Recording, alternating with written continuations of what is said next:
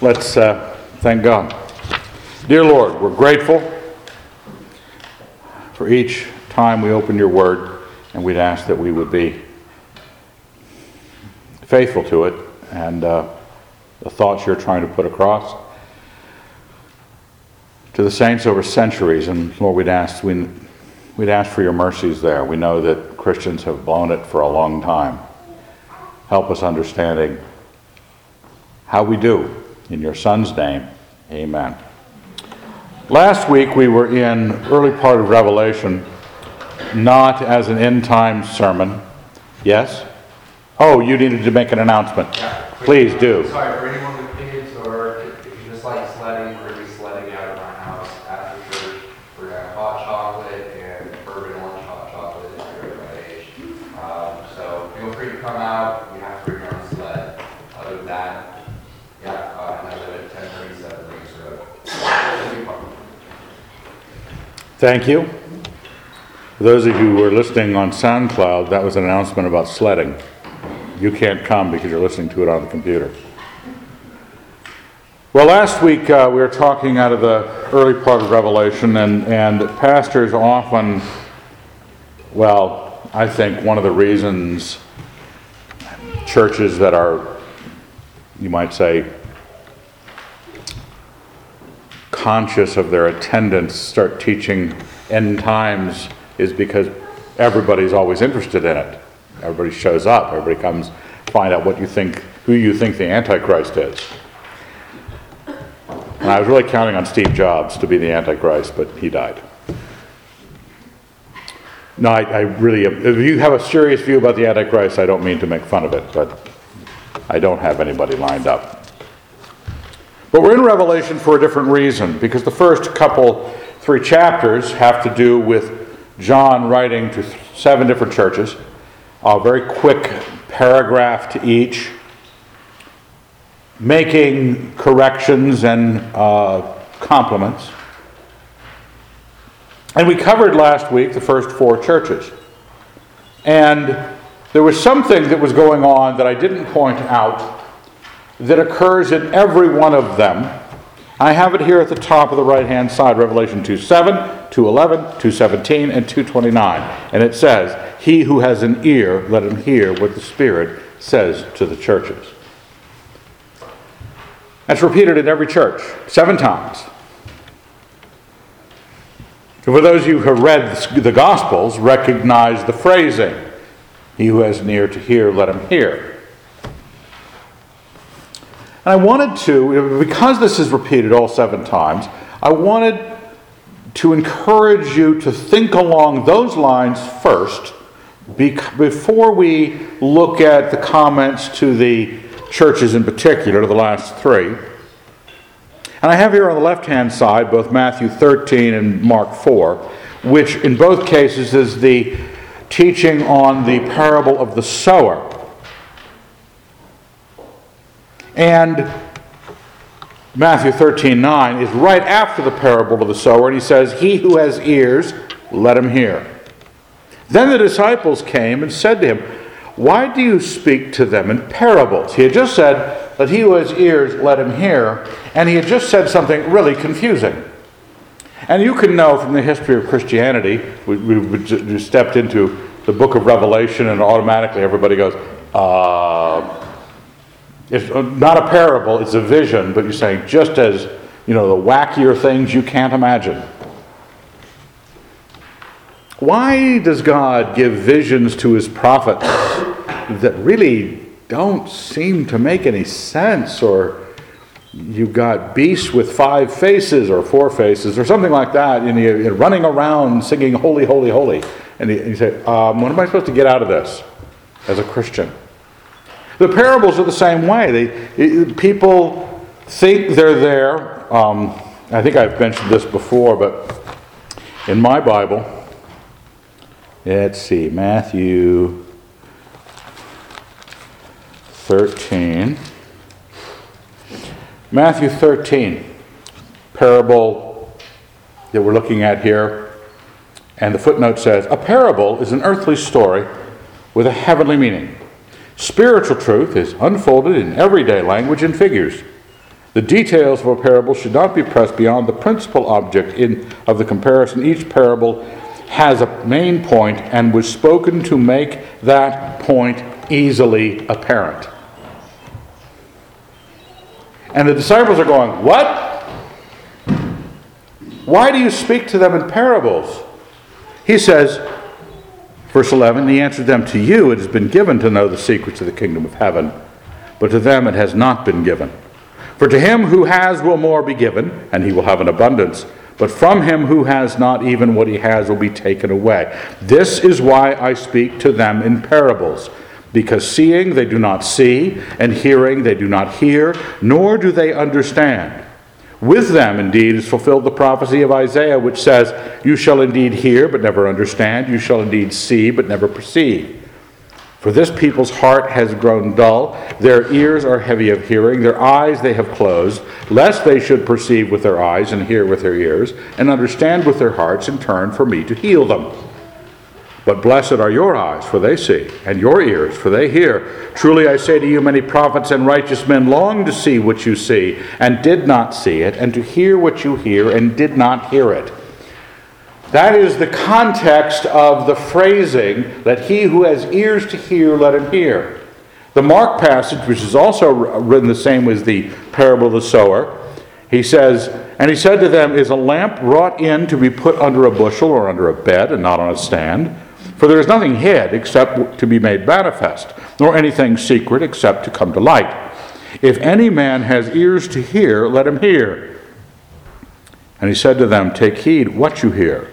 The measure you give will be the measure you get, and still more will be given to you. For to him who has will more be given, and from him who has not, even what he has will be taken away. This is a judgment. The phrase, that he who has ears to hear, let him hear, is a judgment tossed into every man. You got ears on the side of your head, me buckos. You have ears. Let them hear. Now, if you don't hear, if you look at the parables of the Christ, if you look at the vision of St. John, and you go, I don't know, man, this is too hard. Is it too hard, loser? Is it too hard? Because this is the judgment. God spoke in, you might say, obtuse ways, or vagaries, or unclear illustrations so that those that had more would be given. Is the measure you give will be the measure you get. So when we're going through the seven churches in the apocalypse, which is Smarty Pants' way of talking about the book of Revelation, you say the apocalypse.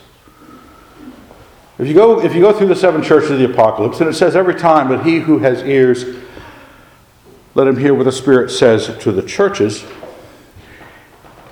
We are called to a moment of, of, of real reflection because you can't escape the moment. Because you will either lose in the moment or gain in the moment. But the moment happened, which was, I didn't listen. I didn't care. I didn't pay attention. I was talking to someone last week or two who was a little, uh, had heard about some end timesy stuff. You know, I'm not into end times at all. I have some views, but, but one of the phrases that caught me was, I'm really not into that. I don't want to get into it. By meaning I don't want to get into it, wasn't the objection to reading all the books by all the theologians about different views of the end times. God bless you if you don't do that. But this was a matter of not reading the vision, not being blessed by St. John's writing, not reading Matthew 24, skipping over it when you came to it, or any of the other prophets of the Old Testament. I don't want to get into that. The judgment happens. This morning, the judgment happens. If you're listening, if you have ears to hear, let you hear what the Spirit says to the churches. Will you, at the end of this, go, yes, all seven churches, I have listened. I have listened, I have processed, I've pursued, I've looked at myself Some of these things are complimentary to some Christians, some things are detrimental, but you hearing is the judgment on you, the judgment on me. And to the angel of the church in Sardis, write the words of him who has the seven spirits of God and the seven stars. I know your works. Perhaps you noticed down at the bottom of the sheet, memorable verse, really big. I think that's something around 38 point. I know your works. It's repeated for every one of these churches. Like, let he who has ears to hear. You might not want to get into some questions that beset you when you read the scriptures. You might not want to get into that. But our God has gotten into us. I know what you've done. What was there? Wasn't there a movie? I know what you did last summer. What was that? Is that before some of you were born? I don't know. It was a horror film, horror thriller. I didn't see it, but the phrase stuck. I know what you did last summer. And some of you are getting a little awkward in the chair you know what you did last summer too. I know your works. And the problem with a theologically driven church, you know, people start to get serious about Christianity, they start to get theological. That's not always the best thing to have happen to you. Get serious about your God, start thinking about your God, but don't get theological. Understand Him, understand what He is about. But theology can sometimes remove the fact that we're talking about a being who knows things. Not your theology is not you knowing about God, but you've got a God who knows about you. It's so easy to have a God that we know about and we get into arguments with other Christians about what we know, what we don't think we know, and what they don't know. But our God knows about us. And boy, the description here you have the name of being alive, and you were dead. Man, that's standard. I mean, what do you do when you start a new ministry? Um, you name it something, I use the word here in the notes, Put the word somehow living in the name of your church, in case people think you might not be. Um, and if people think, oh, yeah, I don't think you're very real, put the word authentic in your literature. An authentic community of missional believers, living incarnationally in a Trinitarian robustness. You could put all the right words in, because it's really important in Christian ministries to have a name of being alive. Because really, that's what gets the donation dollars. You a lot of you say, Evan, you're just saying this because you got nobody in here. Yeah, okay, all right, I'm guilty. Nobody here, nobody giving. That's not the point. Churches from the time the apostles were standing around, when apostles are writing you letters, when apostles are kind of show up, not just a famous Christian from back east, but an apostle of the Lord Jesus Christ, was familiar with this church in Sardis. Sardis was essentially the old Persian capital of Asia Minor. Major, major, major, major city. And the church there had the name of being alive, but was dead. There are a lot of, and, it could be any side. It could be a megachurch that has the name of alive that is dead.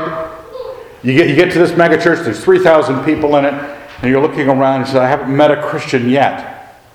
I haven't met someone who walks with Jesus Christ yet. Not that they're bad people. Everything might be calm and hunky dory and everything paid for, the bill's paid, and the pastor's not running off with the, you know, the worship leader. But uh, they're dead. And that's a concern. Awake and strengthen what remains and is on the point of death. These are, this is a, a squishy thing. It's not just complete death. It's a, you got, you got some little bit of your Christianity left if only you would strengthen it because it's on the point of dying too. And in some cases, that residue is the only bit of Christianity left. And if they don't grab a hold of it, that thread, and come back to life and get awakened, he says, I have, For I have not found your works perfect in the sight of my God. Remember then what you received and heard. Keep that and repent. That's what you have to wake up and do. You have got to go find what message did you receive that you passed from death to life because of. You received and you heard. It's uh, reminiscent. What's that passage in John? Same author. I think it was John 1. To all who received him and believed in his name, he gave power to become children of God. The message, the message of the Christ was something you received, something you heard, something that was preached to you. Keep that. That's the bit of Christianity. That's the bit of Christianity that is still barely alive. And that's what's happened in so many churches. You wonder where the gospel got. where has the gospel gotten to? Some people in some churches, you don't want it to be this church. It can be. Just because we're small doesn't mean we're healthy. It's not reverse quality. Oh, mega churches are so awful. Well, wouldn't we love to be one? When we think mega church, we think, ah, maybe 100 people. Well, the mega churches of thousands of people. They're not wrong because they're mega. We're not right because we're small. There could just be just as many sad little examples of this illustration 20 people in the congregation with the name of being alive when they're dead because they view their condition as a proof of their livingness. The frozen chosen, the, the, the last few. We few, we few only, O Lord. But we have to remember what you received and heard. Now, what you received and heard, if you start thinking, there's two ways of thinking of that. One's bad, one's good. One bad is the faith received. When someone says the faith received, what do they mean? They don't mean that which you received and believed and passed from death to life because of. They mean the faith traditionally handed down through the creeds, the confessions, the claims, the, the fathers of the church. Whether they were right or wrong, that's not the faith received. Tradition has a way of destroying your faith received, it's another way of getting in the way. That which worked in you, that which you received and heard, keep that and repent. That's what you have to do if you wake up. If you will not awake, I will come like a thief, and you will not know at what hour I will come upon you. This is just one church. This is not end timesy, you know, the thief in the night passage. This is an illustration of when Jesus is coming to a church in Sardis and saying, Because you have the name of being alive but are dead, if you don't wake up, I'm going to have to do something about it. Now, last week I had said, and I, I kept my notes from last week because some of these choices that we make, we make together. We make because we're a church. We, we make because we're a fellowship that wants to stand before God on the last day with our lampstand intact, not taken away. So, as a church, we need to develop a, a temperament, a, a personality that watches out for these things together. But there's also, as I said last week, there's the personal hearing when the church you're in does not hear, when you're in one of these churches that doesn't wake up, that has the name of being alive and it even has it in the name, and everybody's all excited, and the pastor's in a Hawaiian shirt with a head mic, and everything is just, just really, really saying this is alive. They have a PowerPoint presentation. You all know the drill. You've seen it, you've been there. And it doesn't wake up, and there's nothing you can do. You still have to make a choice. It's still your ears. If you have ears, let him hear what the Spirit says to the churches. Look what it says in verse 4. Yet you have still a few names in Sardis. People who have not soiled their garments, they shall walk with me in white, for they are worthy. Just because a church has gone stinko in some sort of churchy way, because this is a real churchy way of going, you know, to rot. This is not, they're a cult. This is not, um, the pastor is a wicked man. This is, this is just a pretense of Christianity. And you may find that it's the only church in the town you end up in. Because this is a college place, and a lot of you move on in life or just America, I think people move on every five years or so. I hope you stick it out around here. But if you go on to a different place or move, go to a different church here in town, we're facing it all the time in decent churches. And because it's decent enough, don't think God doesn't find fault. If it's got a name of living and isn't living, you can still be the person who has not soiled themselves. They have a promise that's individual to them. They shall walk with him in white. They are worthy. You're not necessarily kicked down a flight of stairs with everybody else. You can stand if you have no power to make a change. You don't have the pulpit, you don't have any standing, you got some kind of circumstance that keeps you from being so involved that you can make the changes that need to be made. It's hard enough to make changes when you do have power, right? So someone sitting in the pews might not have it, but they can be worthy. But you have to listen. He who conquers shall be clad thus in white garments, and I will not blot his name out of the book of life. I will confess his name before my Father and before his angels. He who has an ear, let him hear what the Spirit says to the churches.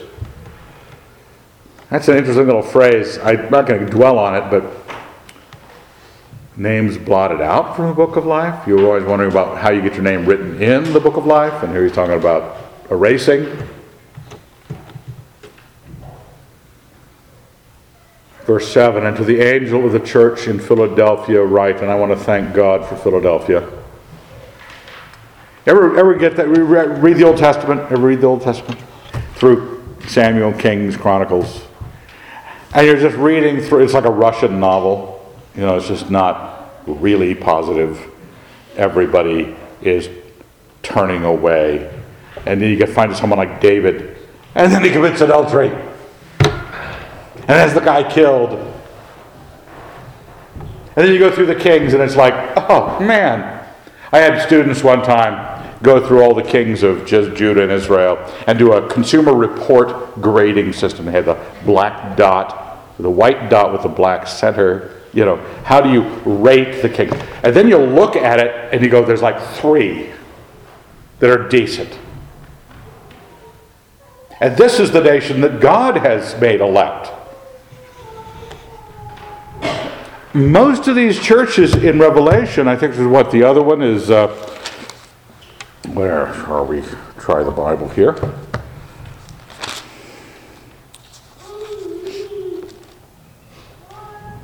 Smyrna. That was it.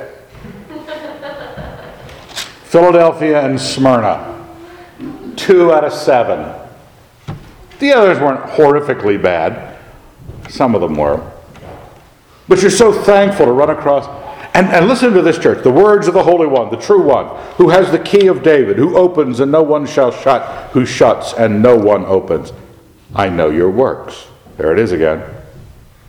Behold, I have set before you an open door which no one is able to shut. I know that you have but little power, and yet you have kept my word and have not denied my name. Doesn't matter whether you have a name of living, have a name of growth, have a name of happening, have a name of everything else. You can, you can build an institution that has a lot of power and has nothing to offer Jesus Christ or the world. And you can have little power and keep the word, little power and stand with Christ.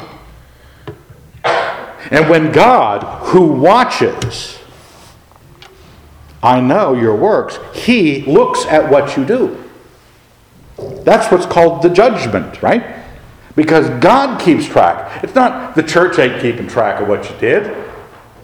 Maybe some churches do. Or this church doesn't. We don't have enough organization. God keeps track of what you did. And sometimes, because disillusionment can come upon you. You'll, you'll first you'll at some point you'll lift up your eyes and you'll look at the world and you go, why doesn't God destroy it right now? This is absolutely wicked. And so you retreat into the church and you start hanging out with Christians. And then finally your eyes open up and you look around and you say, why does God not destroy the church right now? This is absolutely wicked. And you begin to wonder. And you can get kind of, you know, Russian about things. But then you realize, no, there really are believers. They're not only in, uh, in good churches that did the right thing, but in bad churches where individuals, some who have not soiled their garments. Find those people. Be those people. Be that church that keeps his word, regardless of the power of the church, regardless of the reputation. Little power, but we've kept and not denied. Behold, I will make those of the synagogue of Satan who say they are Jews and are not, but lie. Behold, I will make them come and bow down before your feet and learn that I have loved you. Because you have kept my word of patient endurance, I will keep you from the hour of trial which is coming on the whole world. Sometimes we start to rewrite the scriptures so that it, it starts, oh yeah, real serious Christians are the ones that get persecuted. These are real serious Christians, and God's going, okay, I'm going to spare you the persecution. You're that good. A lot of people in marginal belief systems will die for their faith. But this kind of patient endurance that you kept his word and not denied his name and patiently endured in that.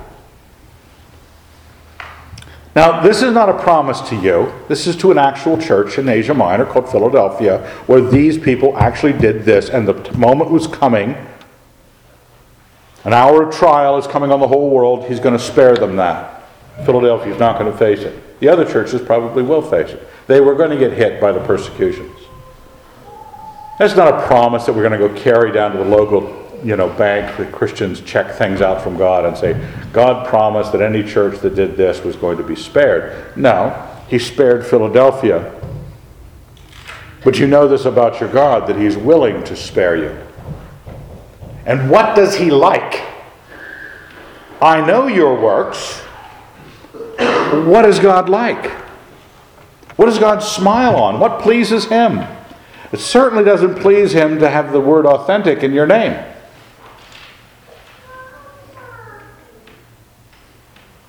It pleases him if you are authentic.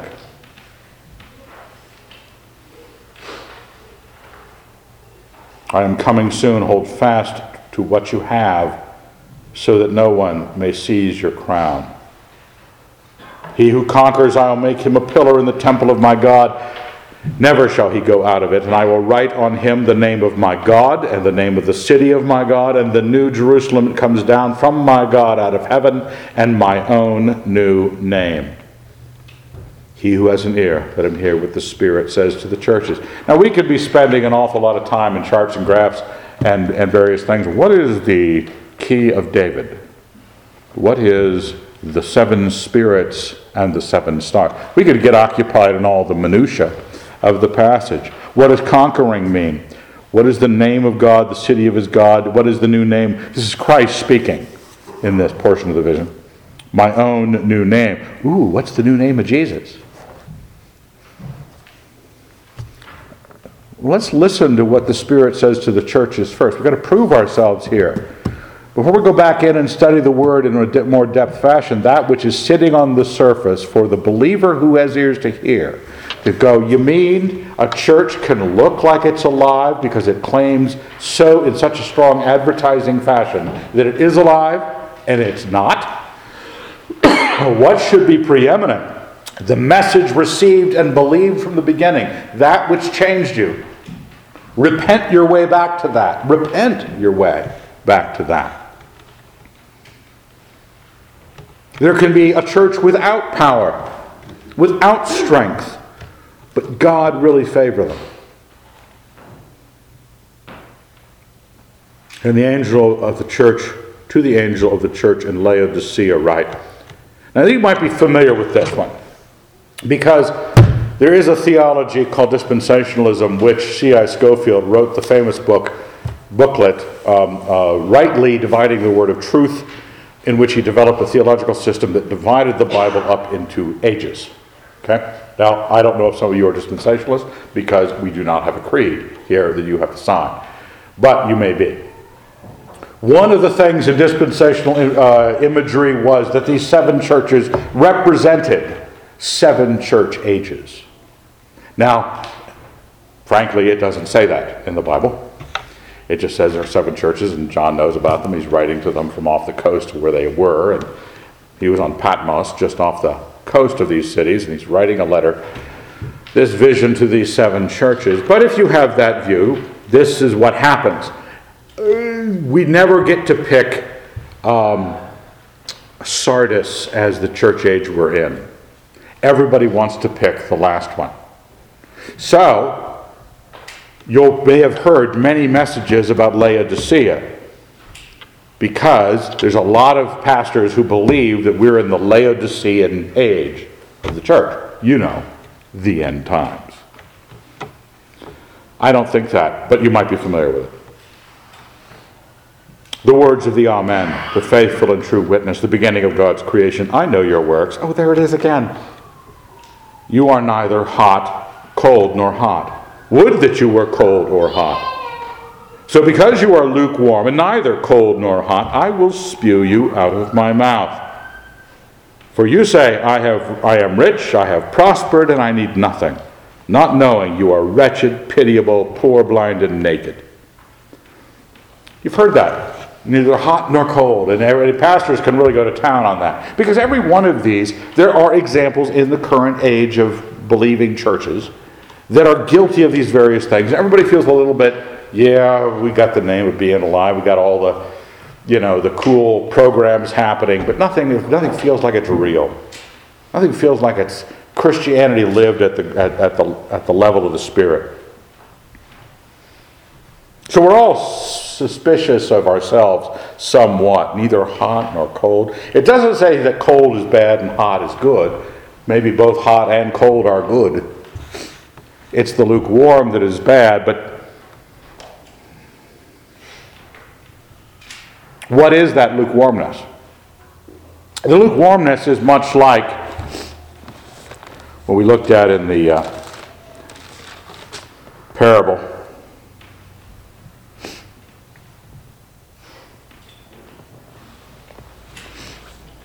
Of, in chapter 13, a passage of Matthew that I, I quoted to have ears to hear. It's the parable of the sower. And he tells them that uh, the seed that was sown among thorns is he who hears the word, but the cares of the world and the delight in riches choke the word, and it proves unfruitful. We know that once a church gets rich, I'm talking financially, once the church gets rich, or a people become rich, you do know it says in Ecclesiastes, money answers everything. It makes it comfortable, makes your clothes silky and warm like spit. Because that's what the Lord wants to do with this. You know, uh, it's not, not good for tea, and it's not good for iced tea. It's not good for either. It's just that warm, tepid quality. Because what we purchase with money and wealth, we have, we are rich, I have prospered, I need nothing. Because what do we do with every decision we make in this world? We go get a job, we go make a paycheck, we design a backyard, we put, put a hot tub in it and a gazebo. And we want to have the money to spend to do the right thing, to go to Disneyland, God help us. Because we're buying our state of ease.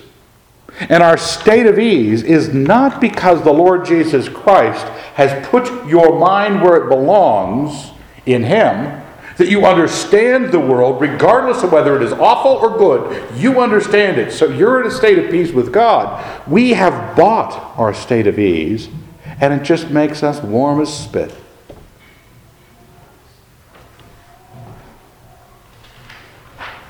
That's what happens when you're rich you're prospering and you need nothing, not knowing that you're wretched and pitiable. That's, that's how people view, uh, or how God views us. Remember, I know your works.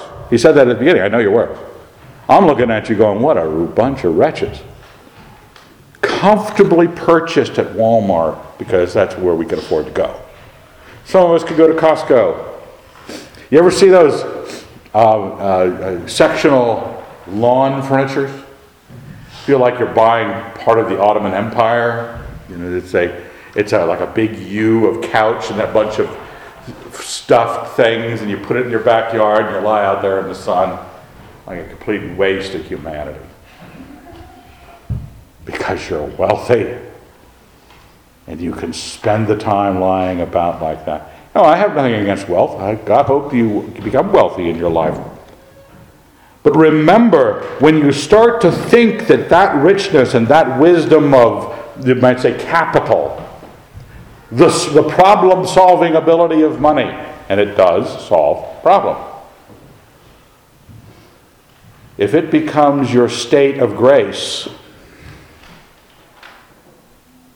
you don't know you're poor, blind, and naked, even though all your clothes are LL Bean and they feel so good. Even though you've managed to purchase all the comfort, so you're so rich. Verse, I think there's almost kind of a insult in verse 18. Therefore, I counsel you to buy from me. You got so much money. Told the other churches, yeah, why don't you repent? Why don't you remember? Remember where you have fallen from. Remember something. Repent. Go back. Wait. It was remember for the first. For, for Sardis, it was um, uh, awake. Yeah, awake for Sardis. Remember. He tells Laodicea, why don't you, got so much money, why don't you buy some of this? Why don't you buy some gold from me? refined by fire, that you may be rich, because you're not rich. You're poor, blind, and naked. You don't realize that a purchased ease. We sometimes envy those people, those non believers who manage to make it off well off in life and they can buy the vacations every year and they can buy the right kind of beer and the right kind of car and it never breaks down, your transmission never drops out on the highway. We sometimes are tempted to believe that gospel because it seems to work so well.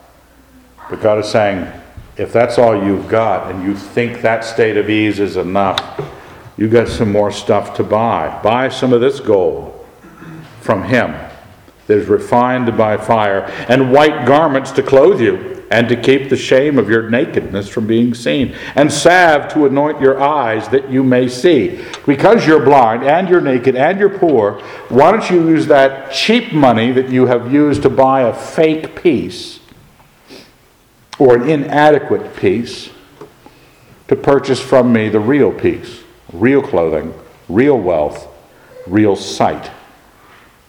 Because until you're really clothed, until you're really rich, until you really see, you're wretched and pitiable. You ever be talking to, you've been never talking to somebody you know who's a Christian, and you're explaining something to them, and you look at the cloud or scales go over their eyes, and they, they like they just don't get it, they just don't understand. And you go, oh man, that's so sad. That's so pitiable, so wretched. They don't see. He says, Those whom I love, I reprove and chasten. In all of this, the whole thing of, if you have ears, let him hear, is the judgment. Do you have ears? Are you going to start examining these things? Not just the ones in, in the Revelation, but also the ones in Galatians, Colossians, Philippians, other churches, things. Have I listened to what the Spirit has said? Have I not said to myself, I don't want to get into that? Because you have a God who knows your works. And he knows who he loves. Those whom I love, I reprove and chasten. Your experience with this, your handling of this, or your refusal to handle this, is a proof as to whether or not God even likes you. You know, oh, you mean, I'm counting on God loving everybody. Yes, God loves everyone. But there's a love for his children that is distinct from his love for the lost. He has loved all men, the whole world, and so much as to die for them. But just like uh, when he says of John himself, the disciple whom Jesus loved. There's a gradation that you say, I, if, I, if I start to hear the chastening, if I start to be moved by this correction to these churches 2,000 years ago. But I could hear it because I don't want to be the fakey Christian who puts on airs about being alive. I don't want to be the lukewarm Christian who has been set, sidetracked by the, the lights and riches and feels that I'd rather live a Christian life in a wealthy uh, context because that'll work just as well as Christian peace. I don't want to be that. I'm going to have to be refined by fire. I'm going to have to be clothed by Christ. I'm going to have to be taught to see like a Christian. And this is what's really interesting because he loves those whom he chastens. And, and our zealousness and repentance is, is emblematic or teaches us whether we've heard that love of God. And then there's a famous verse, which we have often misquoted or misapplied. Behold, I stand at the door and knock. There's even a painting. Maybe you grew up with it. You know, Christ with a lantern by a ivy covered door knocking on the door. Kind of twilighty. Behold, I stand at the door and knock. If anyone hears my voice and opens the door, I will come into him and eat with him, and he with me. And guess what? You just found out this is not evangelism.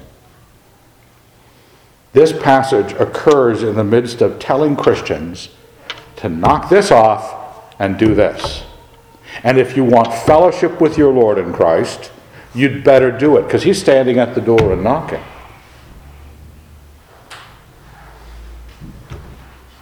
He's standing at the door asking to come in because he knows your works.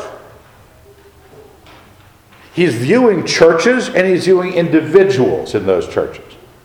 I would assume after 2,000 years, he's really good at this.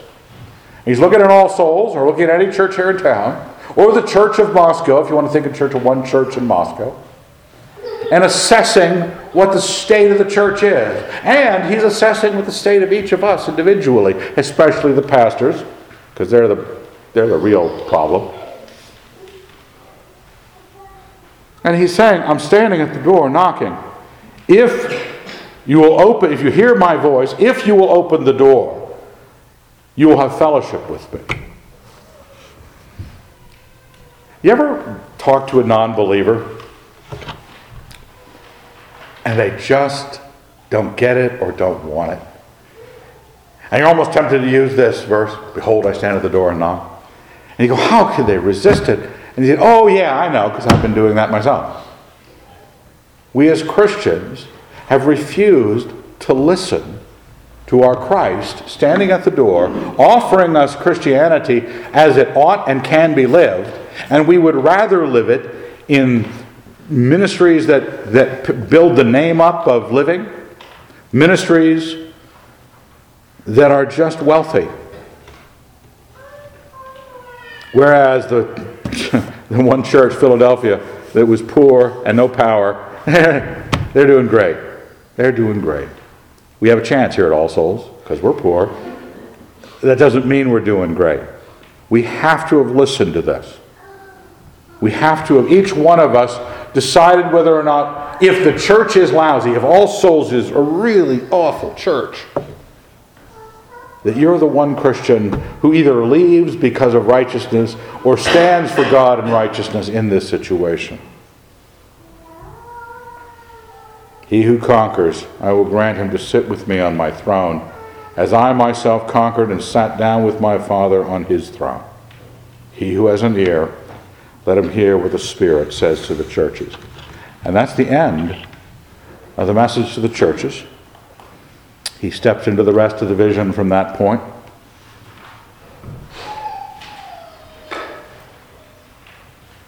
I would say he recommends we listen to it because I think this book was written to more than the seven churches for the benefit of more than the seven. So let's pray. Dear Lord, we're very grateful for your watching over your churches, not putting up with our nonsense, removing our lampstands, correcting us, disciplining us, chastening us, calling us to repentance. We'd ask, Lord, that each one of us here would decide to be one of those not soiled. Lord, we'd ask that this body, as it gathers together, would live to the praise of your glory and your Son's accurately as you have asked us to. The power you have given us in your Holy Spirit, the life you have given us. We'd ask, Lord, that we would not rest and take our ease. Thank you. In your Son's name, amen.